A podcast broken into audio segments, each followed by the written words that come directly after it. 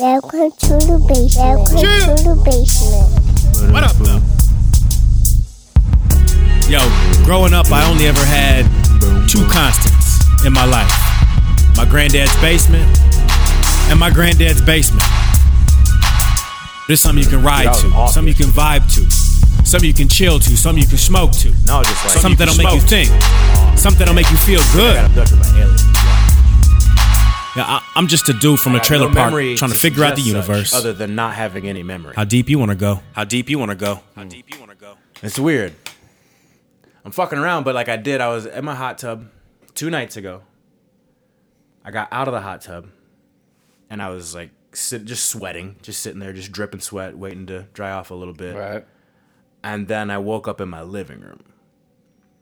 Like I smoked some weed. Don't get me wrong, but I be smoking some weed.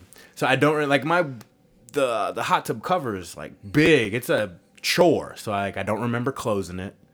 I don't remember walking into the house, putting my robe on from the hot tub. I don't remember like securing the perimeter of the house like I do every night. I thought I put my heating pad in the microwave like I do every night for my back and didn't. All of a sudden I wake up, it's like 4:30 a.m. I was in the hot tub at like 9:30 or 10. Like it's 4:30 a.m. I'm on my living room floor. Go to the microwave to heat up the heating pad. It's not. It's upstairs. Go grab that, heat it up, lay down, get a, like a little bit of rest before I kicked off the day. And then I was off like the whole rest of the day. It's just weird. Like I was that tired, or the weed hit me that particular of a way, Same that. I was just like, "You're gonna go." I mean, those a- are all go- good, you know, exp- explanations, but I'm I'm with the alien abduction. I think that is what better describes everything. Yeah, right. The mic's right here. Oh, okay. just fly. Um, but yeah, man, we hit uh, Cali a couple weeks ago. Brought back some of that Cali sunshine. Mm. So I've been real stingily with myself smoking on that, but now was one of those times. Well, Dude, I'm pumped to make some music. yeah. I haven't had anybody to make music with. I swear, man, it's been a long time. It's been a long time. Like You've known I played guitar though, right? It wasn't just like recently when I got a new guitar and showed it to you that. I knew you played bass like a little bit before that. Okay. Yeah, I don't really play for like when people come over. It's not like, hey, check this out. I don't know. I've been more into it lately and showing people some of the stuff that I've been learning and creating, but um, never really played in a band. You know, I've jammed out with drummers. Is like uh, my buddy Chris Corey messed around with. The, he had a drum set back in the day in their in their in their crib, so I jammed out with him a few times. And my brother-in-law is a drummer, so jam out with him. But other than that, just all solo, self-taught. So nothing real good. I know how to read tablature, not music. I don't know anything about music theory. So when it comes to creating music, definitely gonna rely heavily on you with that and teaching me. I'm excited to to learn more about it. I've been trying to like you know through like YouTube videos and stuff, trying to learn a little bit about music theory without having to spend all the money to go to school and learn it there. I'd rather just self teach um, music. Yeah, I got just an ear. I feel that I have an ear for music, tones, things that sound well together. And I sang in choir from a little kid up like to midway through high school. And just always, and it's funny because like they teach you as part of the curriculum in our school system, like you'll learn to read music to advance through choir. And like mm-hmm. I cheated every year. Like I don't know how to read music, and it was taught to me like from a very young age. I was like, this shit So I did the same thing. I did I did choir growing up instead of shop, hobby shop.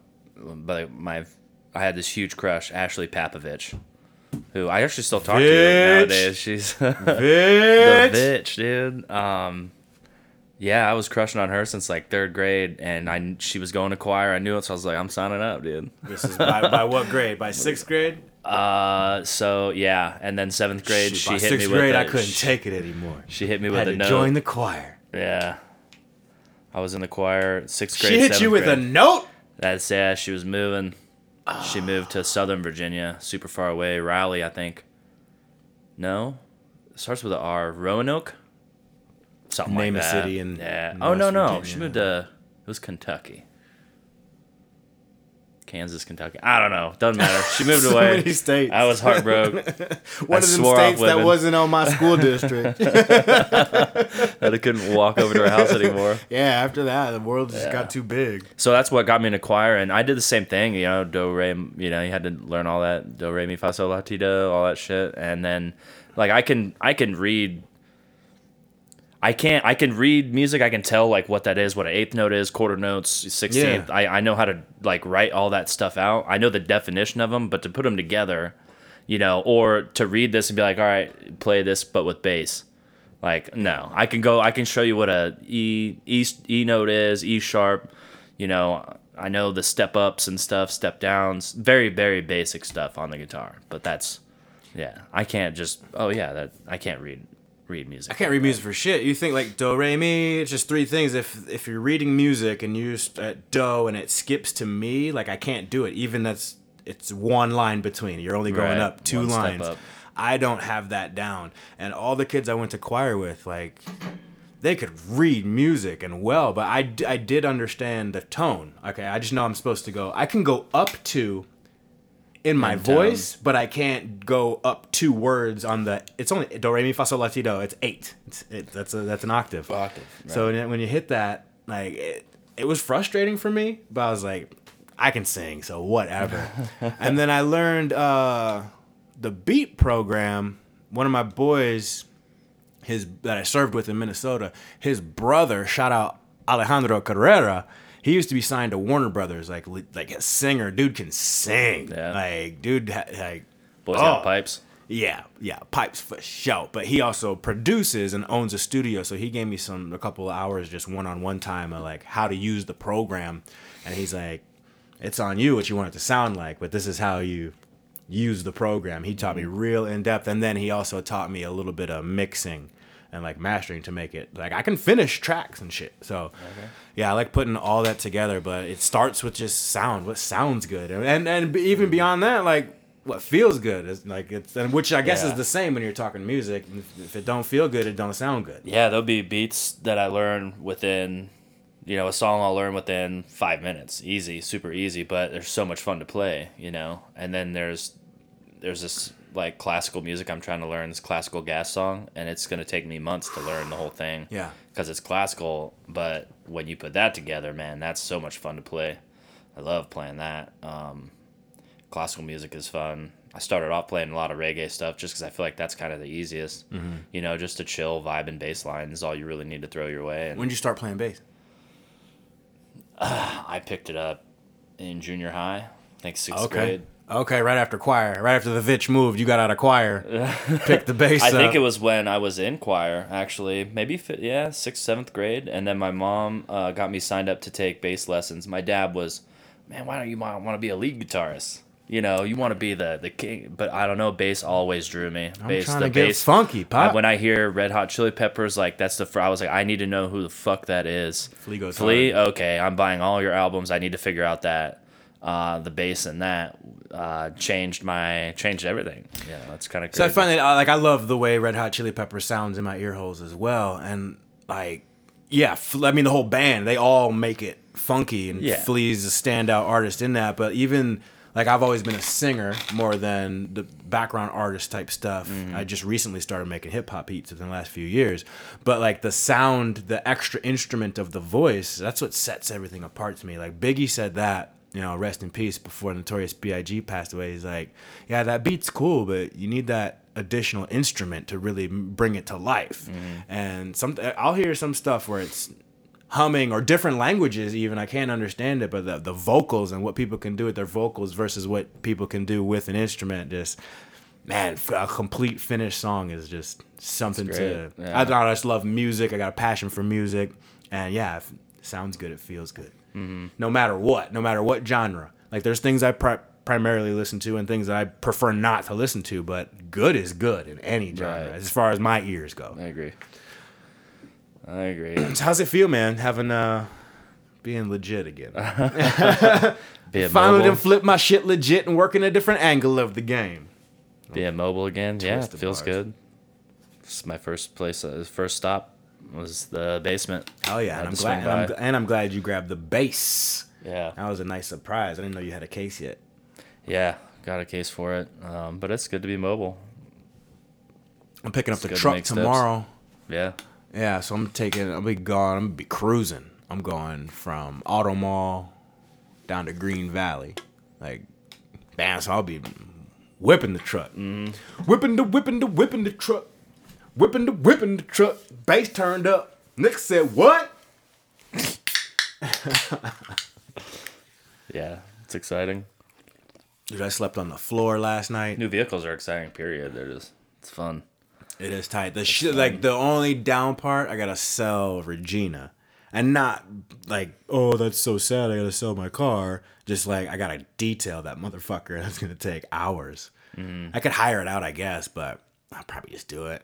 Just do it. Yeah, but like it needs like exterior already detail. Like that takes at least two hours, probably three. But the inside's never been clean. I did a like a vacuum and just a brush off when I got it. It looks pretty looks pretty clean to me, man. Well, there's shit like in the in between plastics. I got it. yeah, yeah, Yeah, like the, okay, so it's really just the carpet and then the the trim, the plastic trim on the floors. So it's not that much, but it is like two hours probably. yeah. So get all that taken care of, get that polished up nice, probably get a cover for it, and leave it in the garage until it sells. Like, trying to get top dollar. Mm-hmm. And the used car market, it's like every other market right now housing market, car market, truck specifically for just pickup trucks. It's insane right now. So Just much. high price. Well, inflation has gone crazy in the last year and a half Few years, yeah. And there's no sign of that really slowing down. But people are have been happy to pay this inflation. So like, what are you gonna do? But Just run your credit up. yeah, pretty much. But like the cost of cars, new cars and trucks are going up because there's like the microchip shortage or something. On top of the shipping shortages from China, like China shut down one of their main shipping ports, exports, uh, because there was like a COVID Delta breakout. At least so they said. Like that's what was passed to us by the time it got here. Yeah. So shipping was way slowed down for. They said that two weeks that they were shut down set things back in the world eight months of shipping, and then the Suez Canal over there shipping from like China to Europe, uh, their main route. Like we got the Panama Canal over here. The Suez Canal was blocked last year. I saw for- a picture of the Panama Canal for a few months, like a recent picture of like boating lanes, shipping lanes, and stuff. Well, hang yeah, but, but hang on. That's So that's all causing prices to go up for cars. Mm-hmm. At, uh, or at least the microchip issue, and then the cost of steel is going up because the price of wood is going up, and when then wood has a shortage, right? So when wood has a shortage, you can build houses. It's based on housing. People are still buying houses everywhere around the country and need houses there's no wood to build houses. So okay, we can build steel houses. Steel's cheaper anyways. Not when there's a shortage of wood. Now you can't get wood, so steel can charge as much as for wood, impacting the housing market. wood And- houses are still the way to go. Yes, uh, yeah, for sure. But this cost of steel being able to match wood is also affecting the car prices for car frames. Yeah, so it's a bunch of fuckery right now. So something's gonna something's gonna break at some point, like in the next year, year and a half. By break, what do you mean? just cost, some type of economic bubble. People aren't going to be able to afford to pay, continue to pay, and a Oh, lot of there's people no aren't way. going back I to mean- work as of yet. Like we're just in a weird spot. I was talking to my boy Guy the other day. He's like, "Yeah, humanity's weird, man. Yeah, like we're every shit's always been fucking crazy." for sure. Um, But yeah, the Panama Canal. You said you saw the boats. yeah, just like boats waiting in line to go, and how it fans out. It's like a, a fan of just boats, and they've been there for days, just waiting to get through the Panama Canal, or you know, and that to me was I. I mean, I don't have a frame of reference because I've never seen a Panama Canal picture prior to COVID, I guess. so I have no frame of reference, but just seeing it um, was kind of crazy, I guess. You never really think about that aspect of things. Why aren't my why isn't my ex, you know, how many times did you hear that? You know, I have a bunch of gamer friends. Why isn't my Xbox here yet? How why can I not get an Xbox? It's like, well, you know, help yourself to a book, dude. Economics. Economics. Ever heard of it? Yeah. one of my one of my first books I read that was out of like besides school books, like an actual pleasure, you know, a book you're reading not because of somebody told you to do it or you have to study or do this or that, like uh, was Freakonomics. What's It was that? back in uh, uh, two economists wrote the, like slash comedians wrote this book um, called Freakonomics, and every chapter is a little bit different. Uh, one of the chapters is about sumo wrestlers and the the politics of of the the top dogs in the sumo life in Japan. Ah, very And it was wild. So they cheat all the time, I guess. And so, say me and you are sumo wrestlers. We're badasses. We're in the top. So the top 99 sumo wrestlers get fucking fools. paid, bro. Just I mean, they're slapping for a millionaires. They're celebrities. That 100th sumo wrestler has like three jobs. Mm-hmm. So that's kind of how it is. If you're in the top 99, badass. You're the 100th, you have three jobs. You're struggling to survive. Um, so me and you, we're running a tournament to see who's going to be in the next top 99. Uh, damn, there's, uh, I think 16 matches per uh, tournament, and you're sitting at seven and seven, and I'm sitting at nine and five, whatever. I'm good. I'm even if I lose to you these next two matches, I'm good to go. I'm in the top 99. I'm getting paid bitches everywhere. I got everything. But you're struggling. But you're my homie. So I'm going to throw these two matches so you go 9 and 7. Now you're going to be in the top the top 99. And this ha- this happens. This has happened for hundreds of years throughout the sumo community. And it was just a uh, one of the chapters, one of the 20 odd chapters that they have in there. One of them was about the Boston School District. That was really cool. Uh, teachers cheating their way to success. You know, it's it's a good idea in theory, but you know, I, you're teaching. I tell you, you know, whoever out of this school, whoever has the highest, you know, their class has the highest grade percentage. Yeah. You guys are going to be getting a raise.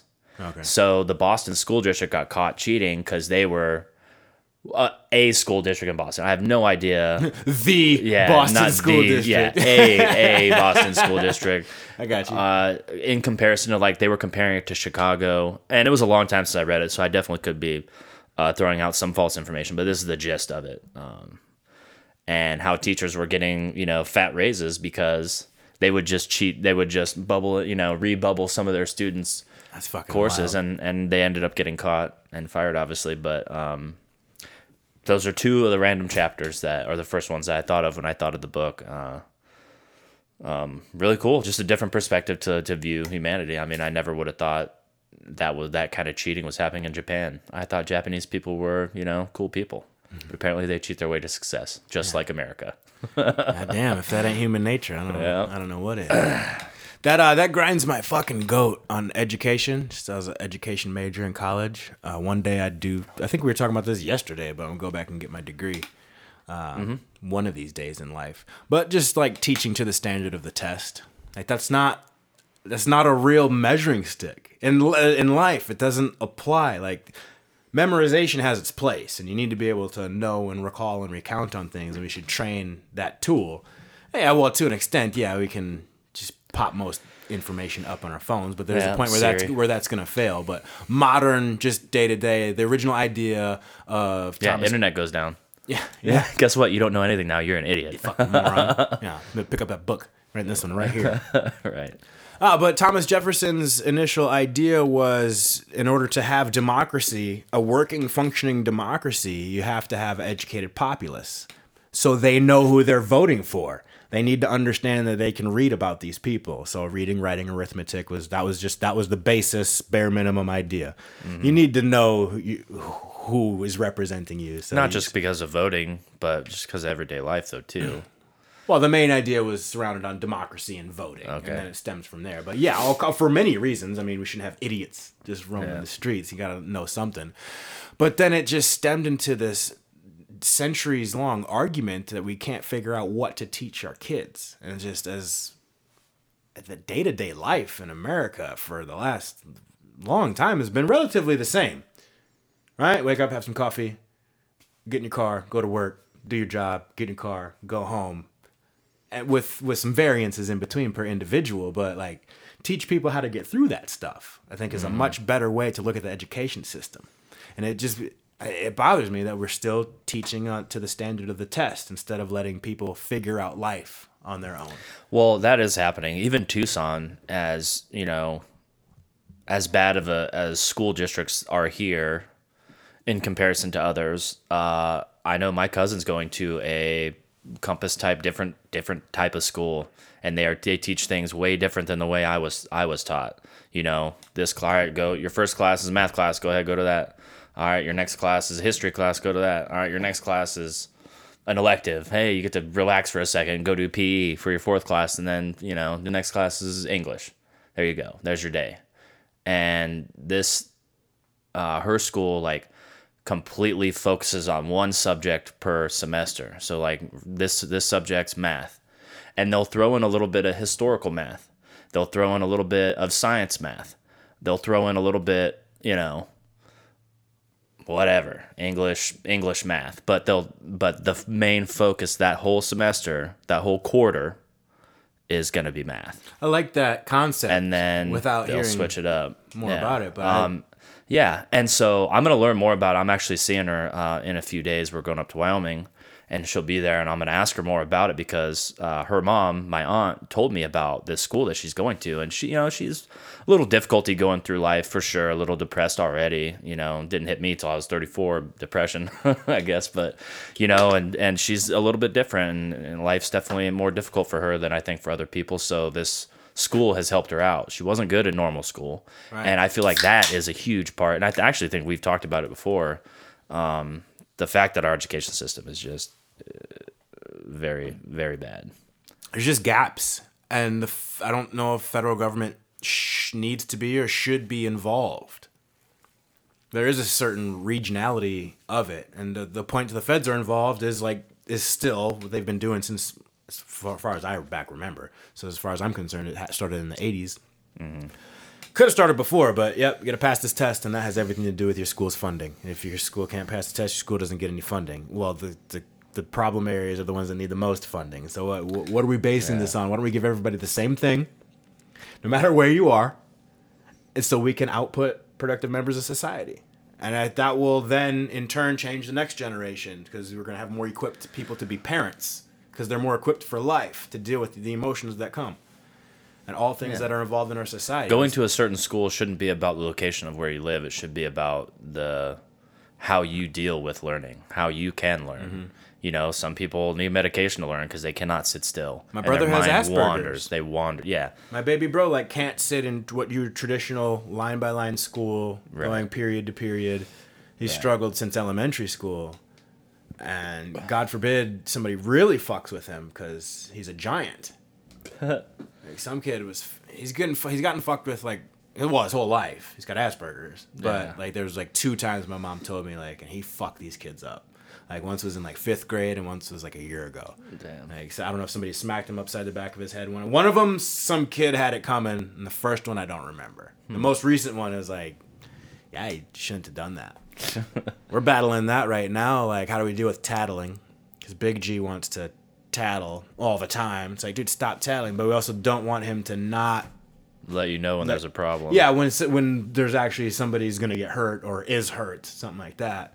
You know, at the same time, how do you handle when you're getting picked on slash bullied, and what is the extent? Like we've been working on wrestling for a while, but he's also very sensitive and is not to a point where he's gonna end an altercation. Hmm. So how do what point can he take control? What point does he leave it alone? And what point does he ask for help? So I mean, it's a, and he's and he's four. So I mean, we'll work on this over the years to come. But it's just in just. I, I, guess I'm just think my parents really did it. How did you get taught? I'm trying to think as you're saying that, like trying to think about how my parents did it, and I can't remember. I mean, my first fight was in third grade, and somebody randomly just pushed me, and my chest hit like the corner of the cafeteria table. Ouch. And I like couldn't breathe, and I got up and just Started you know wailing. anger, anger, just boom. I see red and it ended up it was one of my really good friends at the time one of my best friends i mean we had we had sleepovers and stuff so it was like betrayal as well so i started crying it was betrayal pain and anger all in one third grade so tears were flowing was angry, and I don't remember if there was ever a talk, you know. And I definitely remember certain talks that I had with my parents about certain things, and they will always stick with me.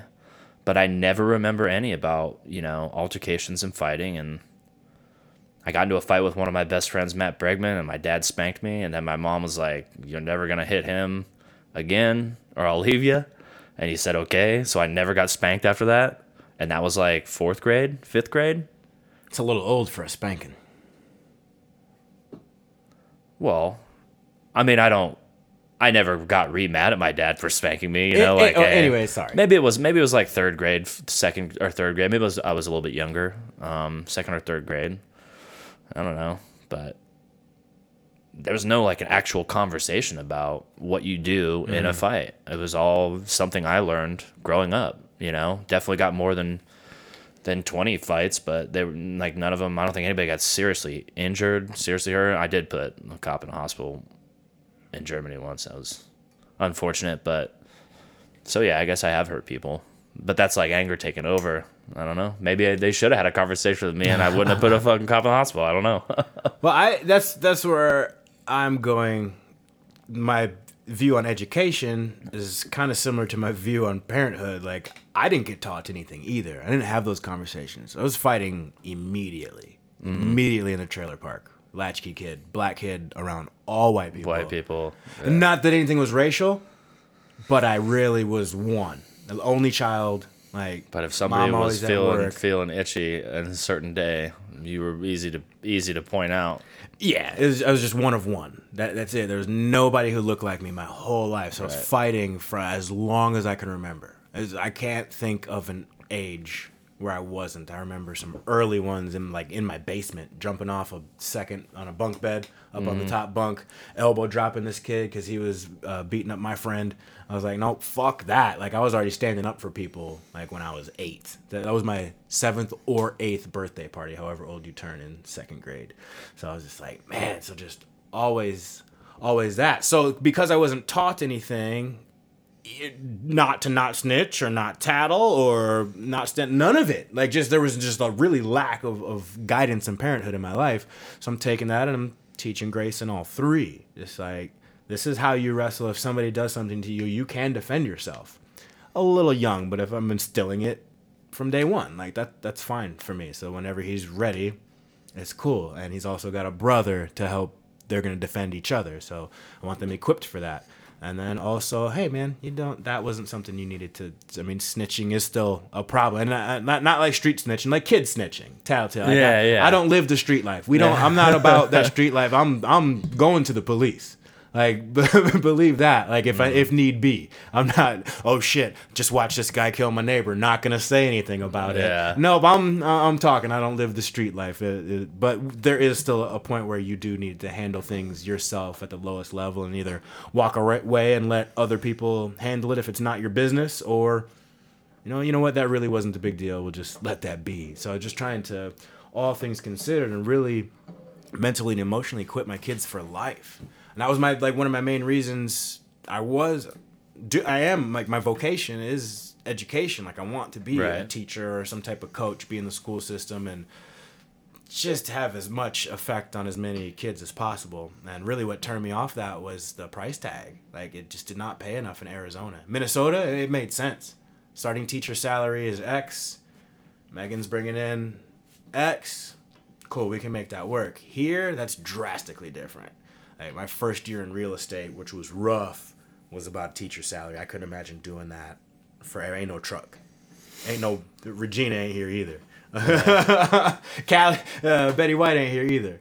Like it's a lot of things. So that just like I'm all for red for ed and paying teachers more in, in the state of Arizona. Yeah, yeah, sure. I think I was I was with that as well. I mean, not that it really matters what I'm for or what I'm against, but yeah, Well, definitely, definitely, definitely for teachers getting paid more and the education of our our young ones being better in all states, not just here in Tucson or um, over there in Wisconsin. I mean, everywhere. And yeah.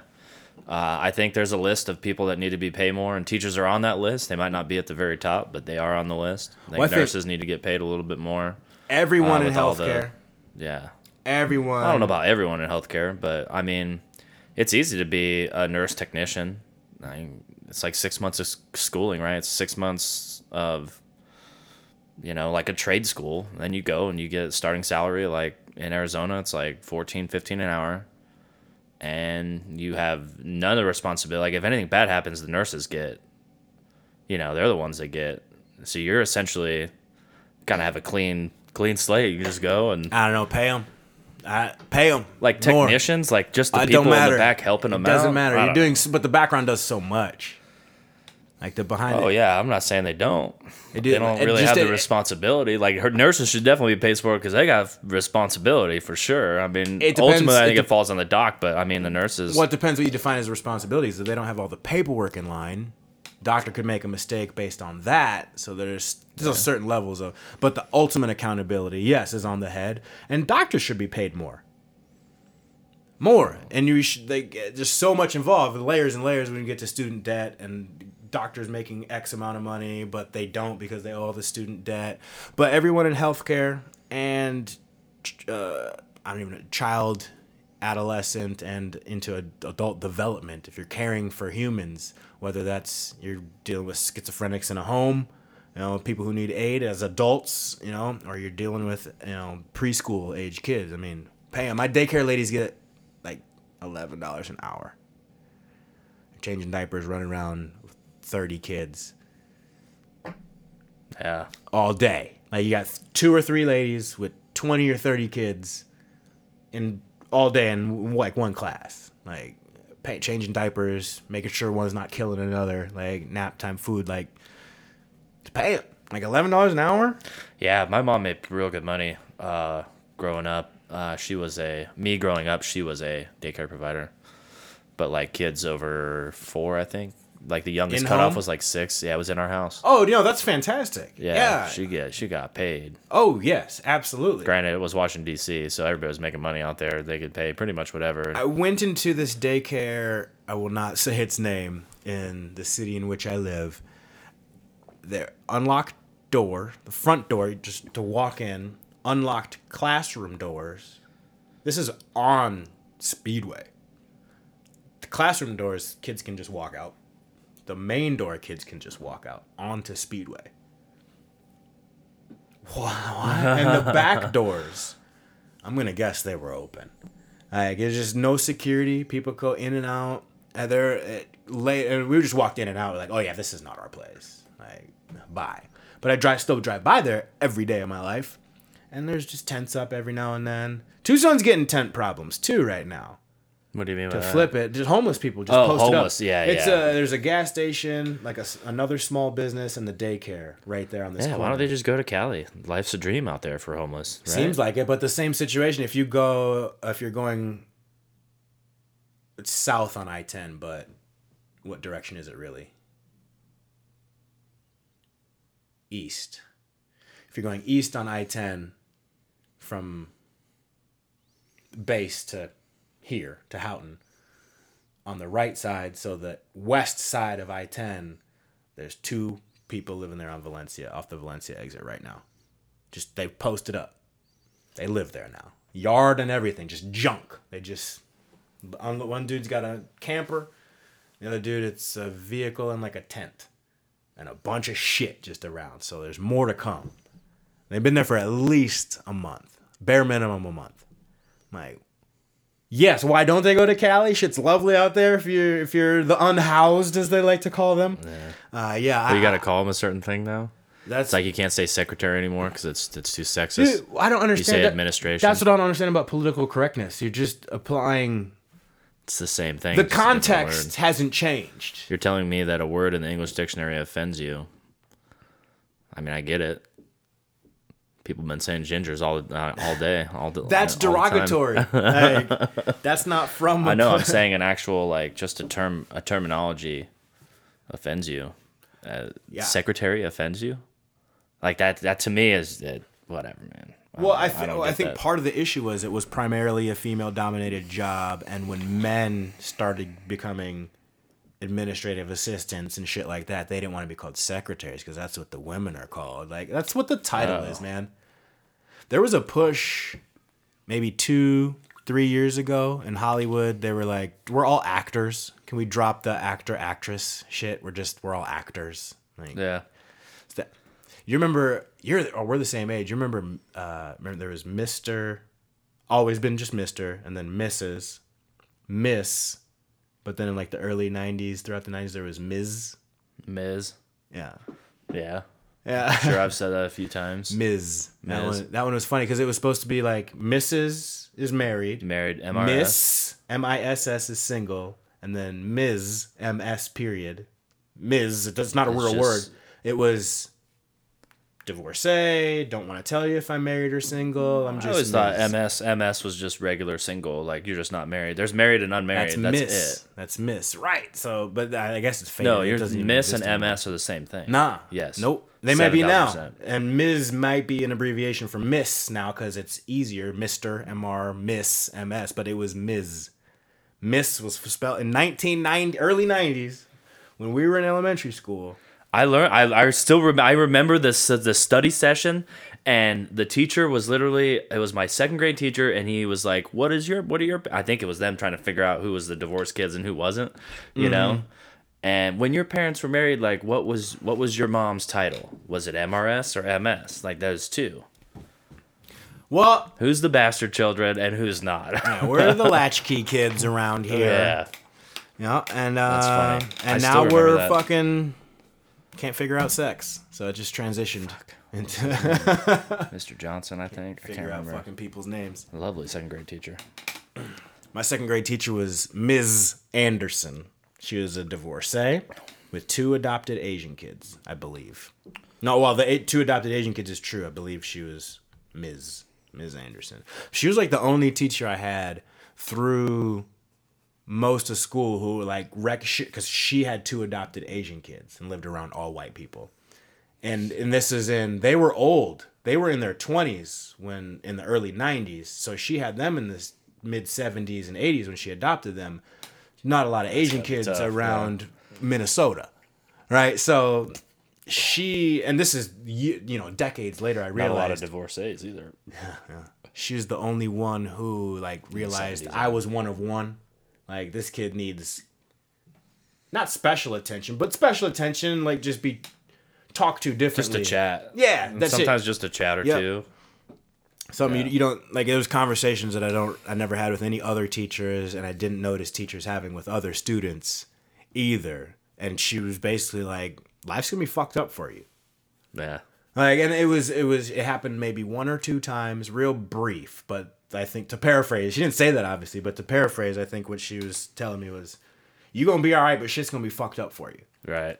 And she's like, I, and I only know that just because I got two Asian kids, and they're 22 and 20 right now, and shit was fucked up for them. Mm-hmm. So I was like, all right, and it, it, I guess to some extent, kept me going.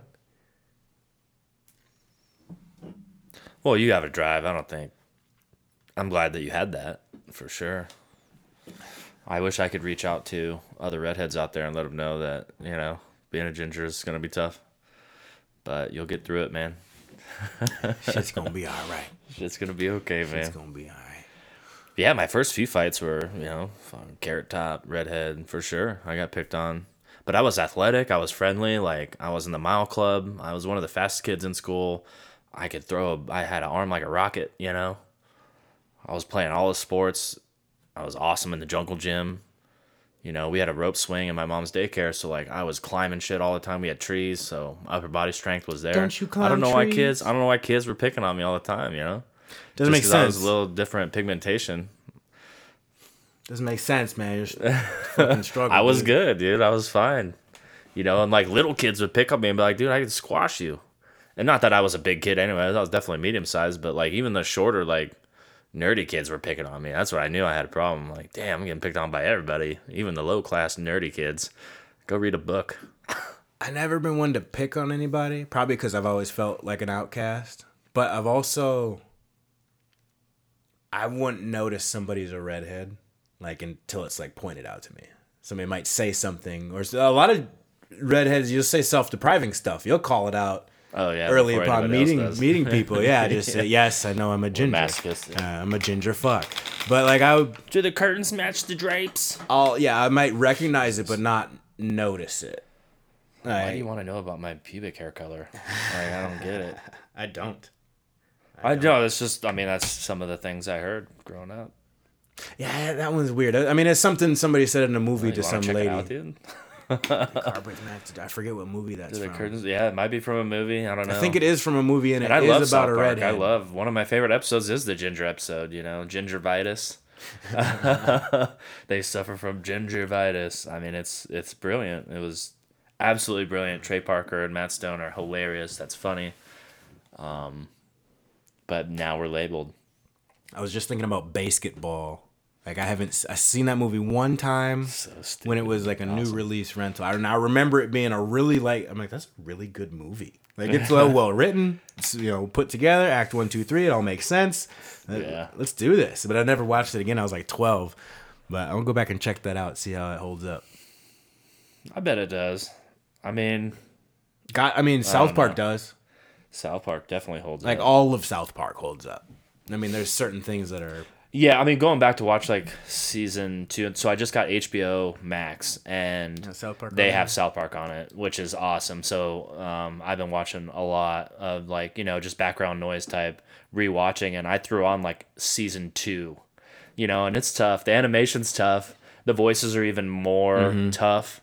My that's what my my sister said. Uh, she she just can't watch it because the voices are just too high pitch and like cringy in her ears, They and are. she can't really appreciate the show for what it is because she's cringing in her head because the voices are just too annoying to her.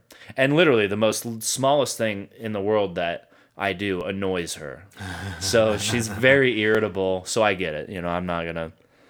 But her husband loves South Park too. We we're both trying to get her involved more in it. Um, PC Principal, one of my newest favorite characters of all time that South Park has ever created. Yeah, I. It's just so. It's so well written. Like it, it's just such a well written show, beginning to end. Like the first few seasons, they were using construction paper for the animation. Still, like it was it was nuts. But yeah, those guys they nail it every time and really quickly. So I don't know if they still do it now, but uh, from like season two or three to like twenty, uh, they do a retreat. They get all the writers together and they go and they rent like this huge million dollar cabin and they all just live there for like three months and write everything. They write an entire season. That's when they write it. And then they get it all down. They say, okay, we're ready to release. And then they do the animation every week mm-hmm. and they change. They can change. They have the basis for every episode, Right. And then they make the episode, and then they start working on the next one that week. So like, if you work on South Park, it's actually a crazily, crazy way, and crazily done. I think like to that much pressure to have an episode, and then your next air date is a week from today. You better give you know, and it still has to be done probably before because Comedy Central's got to watch it, make sure it's airable, which I'm pretty sure they have to do a few times because I'm sure. I wonder if South Park's ever come out with an episode where they're like, we can't air that, and then they're just like, don't have a new episode that season that that week because they just can't air it. I bet they do. I would put money on it. And Probably a couple things they've gotten smacked on. Like, yeah, yep, or they had to take that out, Mm-hmm. you know. But I hope I want to say for the most part they've been able to do do what they what they really wanted to, and I hope they're as excited about their show as I am. I love it. It's definitely one of my favorite cartoons. They gotta be. They've been doing it forever. Yeah. I remember like when Family Guy came out, Family Guy was tight and still was like good, but it got canceled for a few years. You remember that? Hmm. It was like one or two seasons. It was on. On Fox. It came back on Fox. It, it started on Fox, I think. Okay, wh- It started on Fox. so it went to ABC. Well, okay, wherever. I would have to look any of this up. I don't remember it being canceled. it got canceled. That's what, and then the other company who has it on now, and I cannot remember what. I don't watch. I don't watch anything right now. Not into. Yeah, I don't have cable. I don't. I don't. I wouldn't know like when it comes to Fox, ABC, anything. I know NFL's on Fox and ABC sometimes. I know MLB. Uh, they have Sunday night Fox shows or Monday night baseball, like Monday night baseball special. So they have a little slot for baseball on like Monday night. Fox does. Like that's it. Uh, sports wise, TNT basketball, TNT on, but you know TNT's got the basketball lockdown. Um, I like FX. FX came out with some badass shows I really enjoyed before I got rid of cable, like Rescue Me, Archer. Uh, FX had some pretty badass shows. I think that was like the new, the the best network for shows. Um, Archer's for- on Hulu. yeah, now it's all everywhere. Most of 'em. I mean, you can get anything on Amazon Prime. You just got to pay for it. And then Oh, yeah. if you have Prime, they have a bunch of shows for free that you can do. But yeah, you can buy anything on Amazon. You can buy any of the shows you want, season whatever. Overload. Can't do it. I'm not, there's so much I watch Content anything. overload. Have Yeah. you watched the the frickin' Daddy made his content, bro? Um, inside Bo Burnham's inside. Oh no, we I just made was you just, Uh-huh. content. Here's all the content. Oh yeah, it's fucking brilliant, man. I'll fuck with it. You said it's on Netflix, right? Yeah. I fuck with Bo Burnham. Oh man, absolutely. When, when it comes to writing, and I was like, man, this is written beautifully. And then I started looking him up, and I talked to my sister about it, and he's a writer. that's why I was like, that's why it was beautifully done. It's art, dude. He's a great writer, and he writes for all these comedy shows. Mm-hmm. He writes for people needing unfunny people that are going to roast somebody that need help because they're not funny, so they get funny people to write their their roast for them. yeah. Yeah. Yeah, Tony Hinchcliffe does a bunch of roast shit for people. Too. Oh yeah, yeah. He's a writer. I like mean, most of the most of those Comedy Central roasts, like all the comedians that happen to be on the panel, it's usually two. They wrote all of it. Well, I mean, you're you got Greg Giraldo, rest in peace. Um, he wrote all his shit. He's one of my favorites. Then you have, yeah, I guess you're right. It's like usually I'd say three because him, Sarah Silverman, and Yeah. and uh, Well, Jeff Ross. Jeff Ross, but yeah, he's the there it is. host, so I don't know how much, but I'm sure he helps. yeah. So like, But like Tony Hinchcliffe wrote, crushers of comedy. And if they sure. don't- roast comedy, yeah, and if they don't write it, they approve and edit. Like I think it was Tony Hinchcliffe saying Martha Stewart came to him with some bars. She- Yeah. yeah. So he's Yeah. like, yes, that you, you do that, you do Martha's that for got sure. bars. Yeah, I think uh, he said that on Rogan. Probably. Yeah, I think probably. that's where But I was listening to his. Uh, I watched Tony Hinchcliffe live here. We did. We did. Yeah, because he, He opened- Okay, yeah, you were there Yeah. at Rogan as well. Yeah. That's when I saw you. Yeah. I, it's funny. I have moments in life that I'll just forget because they're every day. But then you were like, I and I yelled, Dan. And I looked at Meg because we were ordering ice cream. I looked at Meg and I was like, someone just yelled Dan in this direction. No, I've always known you as Oden. No, I said Oden. No, no, you called me Dan back in the day. Daniel Oden was my name. Oh, right. You did, yeah, and this and uh, because that's how you told the story. right? Okay. But the other side, I, I looked at Megan. I was like, I heard Dan yelled this way, but there's no way anybody from Wisconsin's here. Uh, let's just order this ice cream. And then it was like two, three days later, maybe a week at Buffalo Wild Wings. You, or you hit me up on Facebook. We met up at Buffalo Wild Wings. Mm-hmm. And then you told me like, yeah, I thought I saw you, but I wasn't sure. It's been so Yeah. long. I just yelled Dan. I was like, Yeah, I was with my girlfriend at the time, and I, I we were in line for a beer, and I didn't want to just ditch her in the middle of all that to go chase you down because you were on you were on a mish. You like passed by me, and you were on a mish, and I did like a triple take. You know, immediately I I pretty much knew it was you, but then I did like, oh, maybe that's not him. Hold on one second, and I watched your mannerisms. Was like, yeah, that's that's hundred percent him. And then I messaged you that night. I was in the line, and I was like, did I just see you? And then it was a few days later, you went on Facebook Messenger and saw that I had messaged you. It just happened to be the one in six month time I check Facebook Messenger and you Yeah. just messaged me. That's great. Yeah, that's a great reconnection. I'm sure we would have fuck, we would have got up anyway because of Ian. So, I linked you guys back up. oh, I guess so. Yeah, you didn't even tell me to move back to town. It was quick. Yeah, I went to Boston right. I got out of the Air Force in March. I went to Boston the very end of July. Started my new job August 1st, 2018. So we were in Boston. He was there. So I hit him up in July. Hadn't talked to him. This is 2018.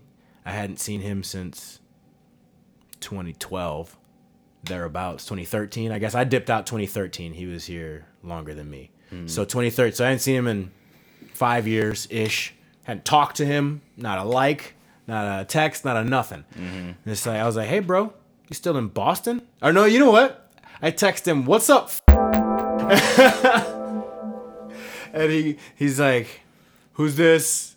I was like, "Fucking Oden, man." He's like, "Oh, shit, I was like, you still in Boston?" He's like, "Yeah." I was like, "Cool, uh, let's get something to eat because I'm in Boston right now." And then he's like, "Yeah, I'm, I'm applying for this job in Tucson." I'm like, "I live in Tucson now again, so if you live in Tucson now again, let's fucking do it." Yeah. And then we were gonna do the podcast together and couldn't make the timeline work out. So Yeah. here, here I am. but yeah, then I linked you guys up, and then I found out T was back in town. So I linked up with T. Me and him had that beef for like two years. Mm-hmm. So we squashed that and just brought Vet Check together. And then Cody PCS'd here, and that was the fucking Furious Five. That's the Furious Five, dude. And, and Sean came waddling in You guys watch? uh You guys watch some Kung Fu Panda at all? The boys like that. yeah, we watched it yeah. last weekend, maybe like the first Dragon half hour. Warrior and the Furious Five, dude. That's, uh, well, the Grandmaster Flash and the Furious Five, old Right, OG. 1970s Yeah, and 80s hip hop. Yeah, they got a track called uh, "White Line." That's a sick bass line, blowing actually. through my mind, and all the while I think of you night. That's a pretty sick bass line. I think I've learned it over the years. I've learned that riff. So don't do it. Like it's all the, whole, the whole song's about how dope cocaine is, but then yeah. they add in so don't do it. Yeah. it's probably their producers like just add that in there. All right, listen, they we probably know. had a song and they're like, yeah, we, can't we make a pro cocaine song. Everybody knows cocaine's a hell of a drug, but um, we just need you to. You can have the same song and everything, but just tell people at the very end to don't do it. yeah. So don't do it. And then we'll put it out there and it'll be a banger. And that is exactly how it went. And then that's how it went. Grandmaster Flash and the Furious Five. Yep. Hell yeah, I got that. Uh, I got the uh, greatest hits album somewhere. Well, I, it's either in the car or in the garage with the rest of the CDs. Yeah? yeah. I got a bunch of CDs still. Fucking too many. 200. 250 maybe. I lost my. I had a whole book of, you know, everybody our age had the book of CDs and I Still do. yeah. A mushroom alcohol infused trip to Coachella Music Festival and I never got it stolen. Yeah, I found out on the way home. I was like, asked my buddy, like we started driving. I was like, all right, get a like, let's get the new, C- get the next CD. And he's like looking around, he can't find it, and I'm like, where is it? And we ended up walking into this, this one RV. This hot chick was like, oh, let me see your CDs, you know. And me, I was like, yeah, I'll go get my CDs. You can see my CD collection. You're hot. uh, fucking here you go. Drinks, drinks, beer, beer, beer. Didn't get it back. I don't know if she stole it or not, but definitely wasn't in my possession after Got that, and there. that's super sad. You know, two hundred bucks, two hundred CDs, twenty bucks a pop, At the 15, time? 20 bucks a pop. Shit. And that was gold, man. That was gold. Yeah, and then driving with the radio is just not not cool. Too many commercial breaks. Yeah. And I wasn't really into ESPN radio at the time. I would have done that, but I do that now. I like ESPN radio right now. Talk radio starts to hit different when you turn 30. Or it did for me. Yeah. Like I remember being a little kid. That's what my grandpa listened to the the local sports station, AM radio, Mm-hmm. just static and all, and just nonstop, just that, and just like what? My granddad would throw in a learn to speak Spanish heck? It's like not CD a bad idea. because his uh his daughter married uh, a Mexican guy, Miguel. Okay. Really awesome. Fucking love him.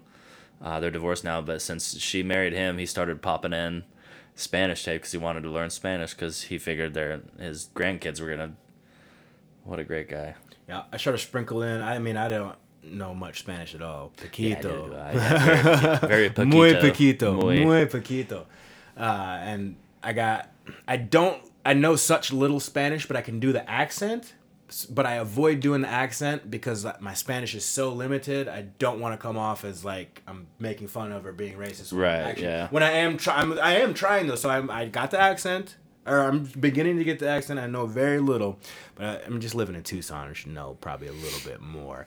Yeah, but I want to sure. do that with the boys. But this, uh, the CD thing, like this will be the first vehicle. This is my tenth vehicle I'm getting with that's not gonna have a CD player. Really? Yeah, and not that in the Taurus.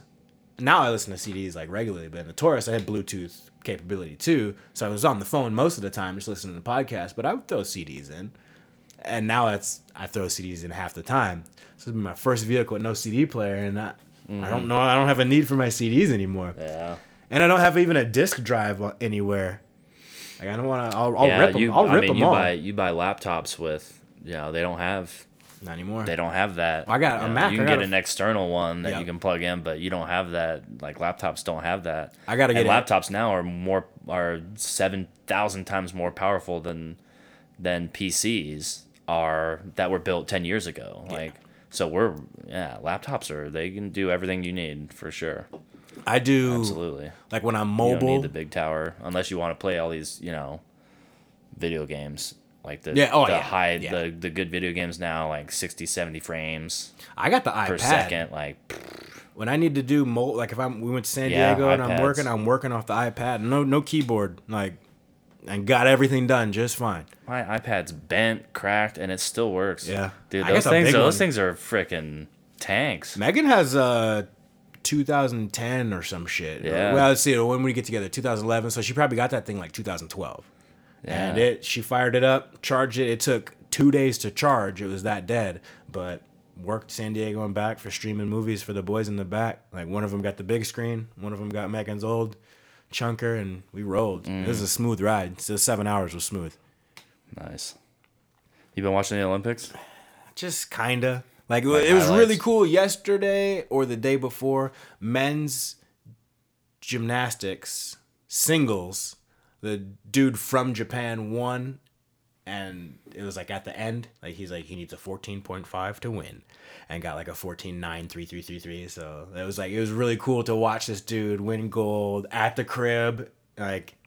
And it's gymnastics, like whatever. Like, uh, but like track and field, like, Badass what they could do, man. It's inhuman, honestly. the I- most I feel like the most inhuman. powerful men on the planet are gymnasts. gymnasts, Yeah, like and sure. and high level gymnasts. The the raw power. Well, when it comes to raw power, like those fat those guys that look like they're one cheeseburger away from a cardiac arrest that can lift the world, like those guys are those, different type of strength, right? Different type of power. What these gymnasts can do, I don't think power would be the word I would use. I would Ah. probably use like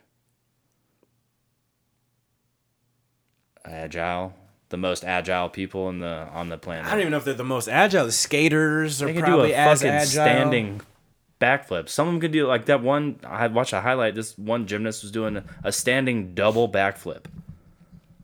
He did a standing double backflip. Right, they're all super. I don't know if gymnasts are more agile than a hockey player or a basketball player or a, Yeah, a skilled quarterback player. I don't know if they're more agile. Yes, just they are. Pure agility. So agility, the the ability to move left Pow. to right, I would say, like your ability to strafe and move And left stop. to right, and to stop on a dime and do flips and like cat like shit. I'm Cats are putting agile. hockey players at the highest. Hockey. Ho- I'm putting hockey players as the most agile athletes. Then then position players in NFL. Your D backs, D backs and wide receivers. And then basketball players. And I'll put gymnasts up there equal with all of them. Okay, I would I would definitely have gymnasts above that. But power to hold stamina and power to hold yourself out full crucifixion rings. on the rings. Man, that is some and power. then and then just like kick your legs up and lock that that it's that core. powerful. I get they're not power lifting, but Right, okay. man, it is Yeah. powerful. Like, I don't want to fight a male gymnast. No, I don't want to fight anybody. Not anymore. I mean, there's definitely a few people I'd love to punch in the face. Um, mine would all be circumstantial, man. Like I, I have no vendettas. I don't. There's not. Just talking with my cousin about it the other day. It's, man, we haven't got to do a good scrap in a while. It's like, man, I'm kind of itching. and then it happened. I was at the bar, and you know, I was, I made a, I somebody was claiming that I was racist, and I was like, I'm not racist. I'm actually prejudiced. Have you ever seen Asian women driving? Like to kind of diffuse the like to, but these people did not want to joke with me about it at all. So like, see, that's racist. I was like, no, that's prejudice. I'm not hating on Asian women. I'm just saying a lot of them can't drive and it's literally a joke. Many stand-up comedians have done it, and I was trying to diffuse the situation, and they did not want anything, any part of it. They wanted to fight me, and uh, so I was obliging. I said, "Okay, let's go." And then all my friends came out and told them, "Don't do that. He will rip you in half. so don't do that." And they pulled me away, and but I was like laughing, like ready to go, like it was all I'll shoot a fair ready to- one. ready If you to- want to shoot a fair one, we can shoot a fair one. But I, I would try to avoid at all costs. It's just not worth it. Fuck around, accidentally get your hand head slammed on some concrete. Like, Yeah. Damn. Previously, when I was saying that about like I put him in the hospital because I I just did it like a body slam on him, but I had his arms tied down, and he didn't he wasn't able to brace. So when I threw him on the ground, like the first thing that hit was his head concussion. It's like that's dangerous as fuck, man. Concussions are not good. no, we've had some a couple bad ones. Yeah, we've talked about that before, and concussions are just not good. Period. And I gave him another one. It was like if that was his fifth or sixth one, like I could have done some serious harm to him. Yeah. If he was a real and that was the that was the player. last like big huge brawl I really got into that like was more than just a few punches because most fights are over really quick. Yeah, 30 once you get it on the ground, like most fight, uh, all fights end up on the ground. Yeah, all fights I've been in more than twenty fights, and all of them ended up on the ground. You know, wrestling, tussling, and shit, like a street fight. um, yeah, that's tough, dude. Especially if you're on like dirt, gravel, like that's not good for you. and then one errant haymaker that connects with your jaw not not clenched, you're fucked, dude. you're gone, you're done. You're concussed, you're fucked, your brain is fucked. Oh, and somebody's liable to kick you in the head. Yeah, and then you're down on the ground protecting yourself and then somebody wants to establish more dominance. Their friends are watching, so they kick you while you're on the ground. Yeah, group think will kick in, take over. Yeah, yeah, and there's nothing about a street fight that's enticing. However, there is a time, especially as a man, where at any moment you may have to stand up and take action. Right. That's why it's so important to regress. Like I always thought that's why we got paid extra than women, you know, like all of our jobs. it's totally worth seventy-seven cents more. I'm saying, or was it? It's, come on. what, th- if the boat's going down sinking, more. you're the one.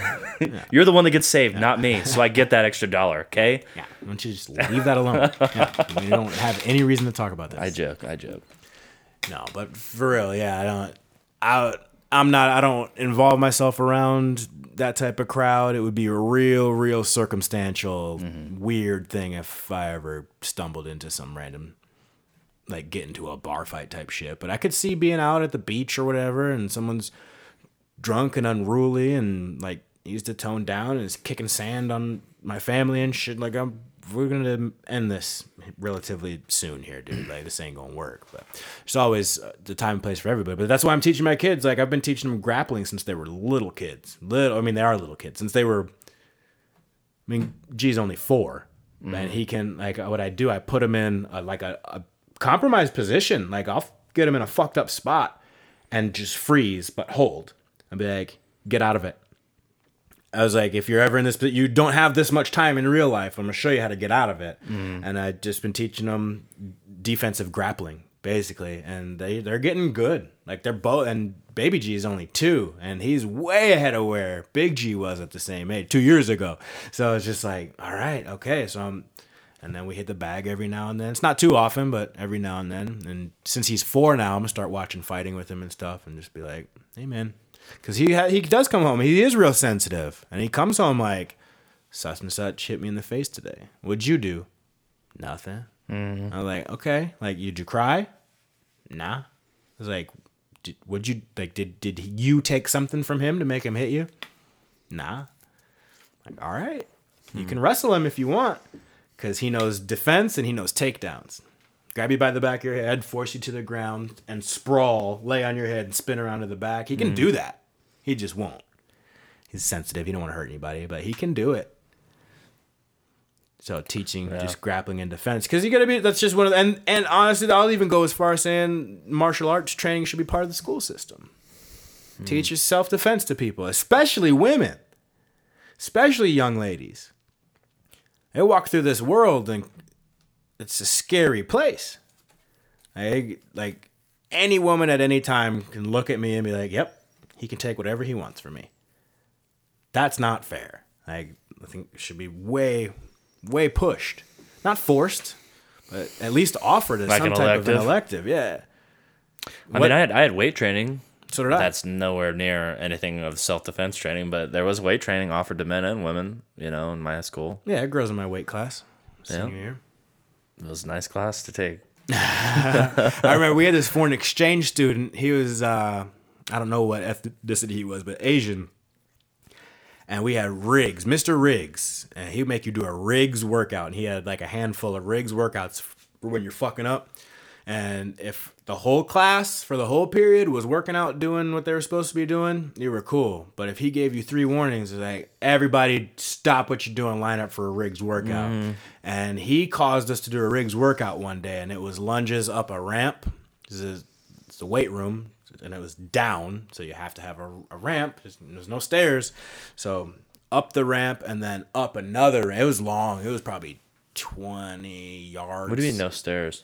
Like the weight room didn't have stairs going down to it Oh, you said it like, well, yeah, you'd never have stairs for a wheelchair for high school. Just access. It's just Oh yeah, access for yeah. It's just a Nah, ramp instead of totally- stairs. Yeah, I never. I wasn't thinking of the our handicapped brethren. But yeah, we had to do lunges, and my boy Dak, just saw him actually a few weeks ago. Irish exited on his birthday. I was just like, I gotta go, man. This, this this is not for me. I just dipped out, and I didn't even say that. That's what I thought as I left. I was like, I gotta go. But anyways, Dak grabs this kid and pushes him, and we kind of diffused it because I was in class, and Riggs was like, Nah, uh, uh So we get back to the locker room, and I was like, dude, you need to work out. And he didn't speak shit for English. I'm like, you need to, you can't just sit there and like do nothing holding, you got to do something. And like, we got, he started like wanting to fight me. I was like, all right, let's fight, motherfucker. Like, I squared up, turned sideways in a karate stance. He threw a leg kick and I checked it. And he was like, he just put, he just put his hands up. He's like, oh no, I don't want nothing to do with you. I was like, because I checked the kick and like I knew what I was doing. It was like, oh no, fuck that. I was like, you, know, you threw a fucking leg kick, dude. Like let's go, let's go, because the head kick's coming to you next. You just threw a leg kick at me, and he knew it too. Motherfucker. I give up. I give up. I don't even count that as one of the fights I got in, but like, Oh no, for just a counting heated that. moment. But just at any moment you could be in a heated, and that was you know teen testosterone and shit. But Yeah. At any moment you could be in a situation where you need to act and defend yourself. Yeah, but I mean, like there's, even there's uh, even from his perspective, that was a point where he needed to defend himself. every city block out there, like in Tucson, has a, some sort of you know jujitsu, karate, Mm-hmm. self defense. Uh, my buddy Cody's wife is doing Krav Maga. She uh, shout out Leash. Um, she's a bad little bee. I was like, a few more months, and then I'm gonna I'm gonna come try you out. I'm gonna whoop your ass, see if that Krav Maga paying off. That's a good one for women.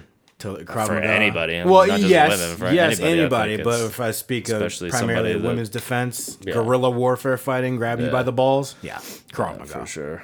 Scratch your eyes out, Krav, Yeah. yeah, Krav Maga. Yeah, and scar him up at least. Give him something, you know. If you can, if you can do it, I was Dude, there's a video. I don't know how viral it went, but I watch get news. that motherfucker.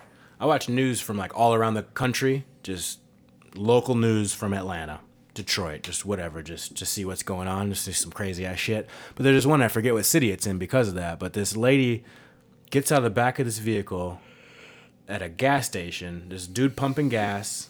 She runs up to him like, "Help! Help!" There's video surveillance of it and everything. Boyfriend gets out of the car or comes from out of the store and goes up to the dude and the chick. The chick runs under this pickup truck that the guy's putting gas in. The boyfriend grabs her, pulls her from under the truck, puts her over his shoulder, puts her in the Ford Explorer and dips out. And the dude pumping gas was just like, as you were. Like, it just went, and then somebody else called 911. Turns out it was just a domestic dispute. It was a real like little girl with a size two shoe, so everyone was like, "Teen girl abducted." That was the like immediate thing. Oh yeah, Yeah, it was thirty some odd year old woman. She was just small. But the fact that dude just stood there, like it's it's odd, and you don't know when to intervene. You don't want nobody wants to get stabbed. You don't want to get shot. Like, you don't want to get the police to show up, and you're in a, the wrong position and end up like an accident happen. yeah. I Like, don't know. I don't know if there's a right a right move there. Uh, there is a wrong move, and the wrong move is to do nothing. to sit and do nothing and just keep pumping your gas. I feel like that's the wrong move. But when it comes like to a right move, like I don't know if there's a right move. Like maybe try and calm them down so everyone can talk. But like how hard is that in the heat of the moment? When she's running, you know, I mean, how hard is that? And then some of our first instincts might be fucking lay this dude out. But mm-hmm. what if she's batshit crazy? He's trying to take her to the psych ward to get some help or something, you know, and she's losing her mind, and you end up beating the shit out of some guy that didn't deserve it in the first place. He's having a rough day trying to take care of his crazy fucking girlfriend. Mm-hmm. Like it could be that too. So what's the right move? A lot of variables. The wrong move is also to lay that dude out. Yeah. Like it might Yeah, I be so. completely the right move. He might have been like complete dickhead, whooped her ass. She's trying to get away. She's asking for help. That could totally be the situation. But everybody judges everything that you do now, you know? And if say you did that, this fucking poor guy got his ass whooped by somebody that calls themselves Oden, whooped his ass, and now Oden faces charges of assault. You know, and now your face is out there. You got your your mug up there for the world to see, and now everybody's judging you. So it's like that fucking sucks. It's like there is no right or wrong move anywhere you go. Any move you make there, I feel like the complete wrong move is to do nothing, but at least fucking say like, hey, what's going on here? What's up, dude? yeah, it's easy to say in judgment, but also I'm not gonna let you just fucking hog tie this bitch Yeah. and put her in your Yeah. car and and I try to judge, and I do judge. I'm not a Christian. Like I'll judge you. Like, but I try to limit my judgments to situations that I've been in and ways I've acted and reacted, and mm-hmm. situ- even if it's not a similar situation, as similar as I can get. But it does seem like, and it's like I said, easy to say, just saying it and not being in the situation. But like, put her in your car, get the guy out of here, and like don't let him fucking yeah yeah. gra- drag her out from under the truck and, and roll. Like, yeah, but, But what you if she's just a vindictive little slut and she's just start sucking your dick? yeah, she's like, oh, thank you, and starts hugging you and like caressing your chest while she's looking at him. Now he's fucking lost it, gonna go get his gun and shoot you. Now you're dead. right. Yeah. So I don't know. what's the right move? Like, odd odd circumstance for sure. yeah, that's a tough one. Um, and I could see how the media would would construe that and child abduction, you know. But whatever, child abductions are tough. That's that's what that's one of the biggest issues Tu- Tucson has. That's one of the biggest issues I have with the area that I live in, is is child sex trafficking and child abductions happen all the time here. Media doesn't talk about it. Why aren't they talking about it? I have no idea.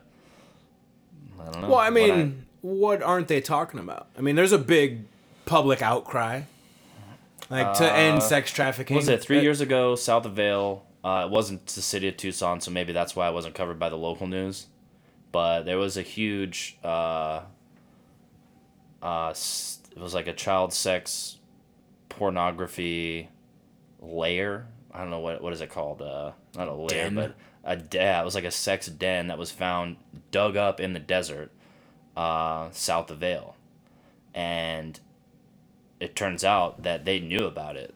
The local PD knew about it. They just couldn't do anything about it because the feds told them not to. And the FBI didn't do anything about it. So a local group of militia went and liberated it. Hmm. Saved like five or six kids were still there tied up. They didn't catch any of the people that were there, but uh, they got evidence that it was uh, MS-13 gang members. It was the MS Mara Salvatrucha. There's a metric fuck ton of them that went down just not that long ago. In the last couple of months or less. Oh less. yeah. So this was like three or four years ago when I first moved back here. And I don't know what that one, the recent thing I saw was about. I just saw the headline.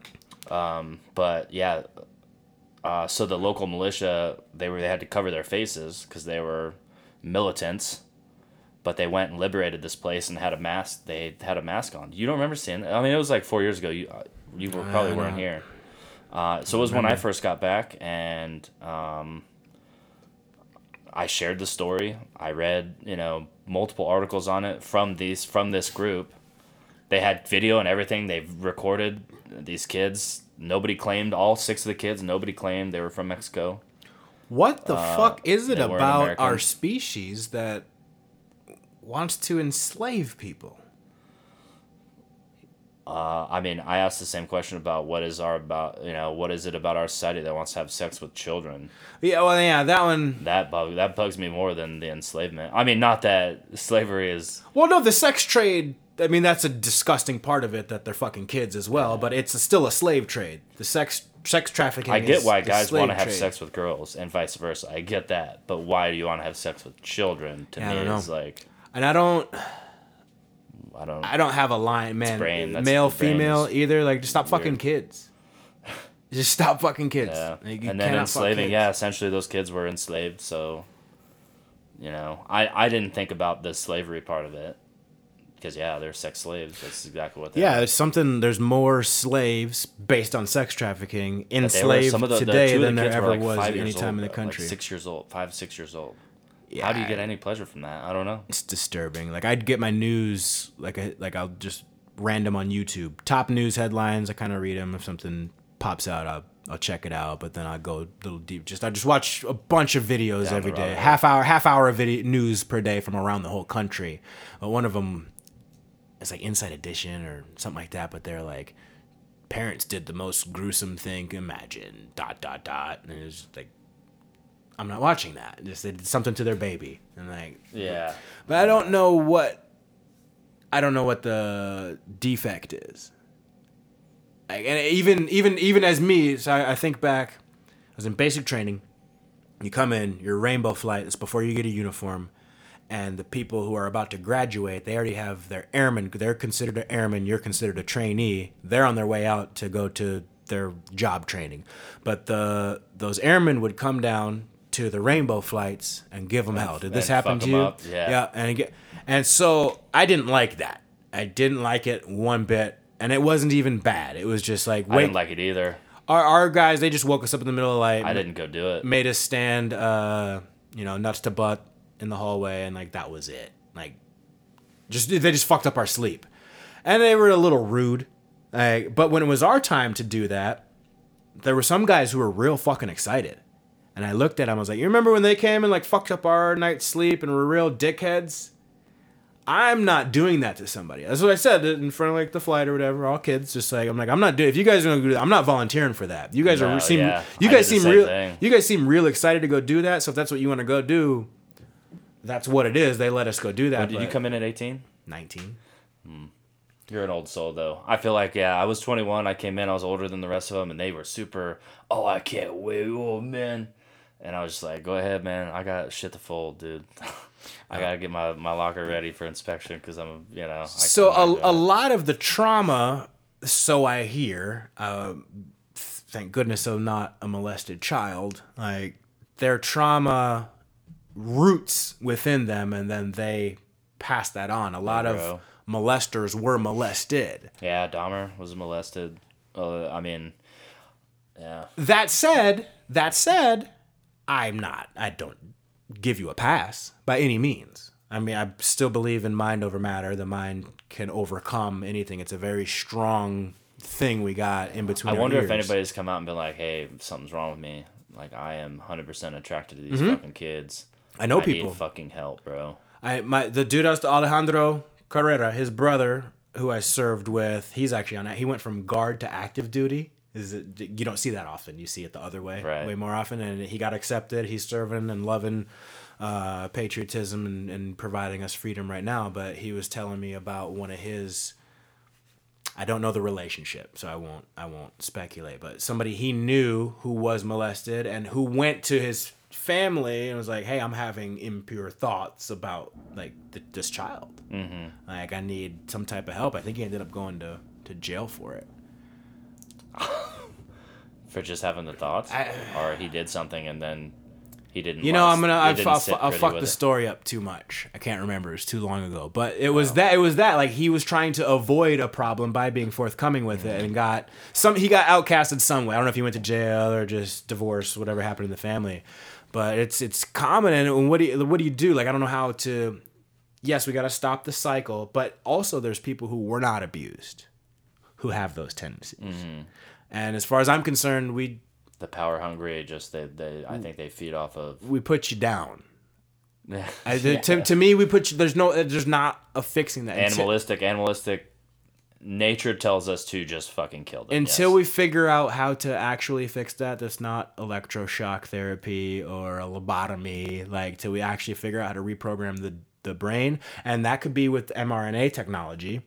Perhaps that's what that was made for. It wasn't made for what current use is around the world. is a couple of these vaccines. It wasn't ever made. It was intended to kind of reprogram addiction. Was kind of one of the main things, but that's also some type of addiction or proclivity that you have in your mind uh, to to want to fuck kids. So if that, we need to start really focusing and fixing What I don't, and maybe that maybe science has been working on fixing that, but as far mm-hmm. until we get there, till there is a fix, yeah, we, we don't. You're not, you cannot participate in the society, and whether we put you down, put you under, or seal you in, you can't have access.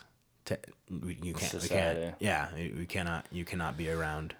Yeah, I mean, you can't the- kill him. Says you. Well, says society. You can't just kill somebody because they have impure thoughts. Can't do it. I have impure thoughts about people at the DMV today. Doesn't mean I, I should be put in a in a box, you know. Actually, I will say that I say this. Uh, shout out Tucson MVD. It was actually a pleasant experience. Did they do good? They were smiles and uh, I had to get a ride from my roommate and she was just negative the whole way there. She was the last time I was here it was just the worst, blah blah blah, and then COVID's gonna mess everything up. Literally everyone was smiling. I walked in, hey, how are you? What can I help you with? Well, you know, this happened to me and I'm here to reinstate my license. All right, well, just do you have all your paperwork? Like, what do you have? And I showed them. They're like, cool, that's good. You have everything you need. You're good to go. I'm excited for you. And then boom, I go get my ID. That guy was cool as shit. Thanks for your service. Oh, ex-military. Oh, thanks for your service. You know, he had a helper behind him. I was jaw jacking with her. She was pretty cute. It was it was a fun experience the whole time. Hey, mama. Hi. You really not do dinner? No, but we'll do it now. What an idiot. Well, I'm happy for you, bro. Let's get up out of here. Yeah. Everybody Shout be cool. Check on a vet. And hug your loved ones. Chill.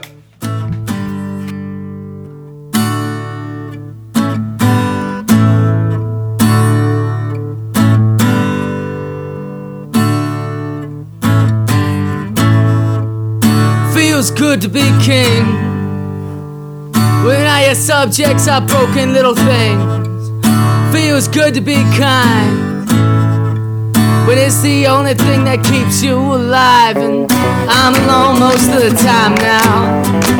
Now I'm the only one worth hanging around. And I can really put my roots down now. I'm the only one in town. Feels good to be home that I can really get this pain off my chest. No one knows the trouble I've seen and what that trouble gets. Heavy weight on my mind from all the stuff that I saw. Warm bodies and fresh meat, it's all the same to the law. And I'm alone most of the time now. I'm the only one worth thinking about. My mom says I watch too much TV and sit too long on the couch.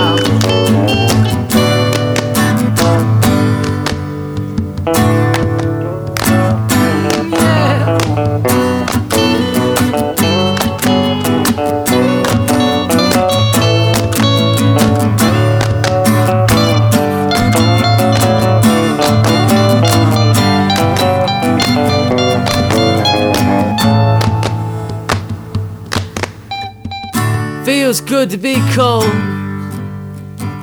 Now I don't worry about girls and stuff. Feels like I'm the new president, but I ain't seen one this tough.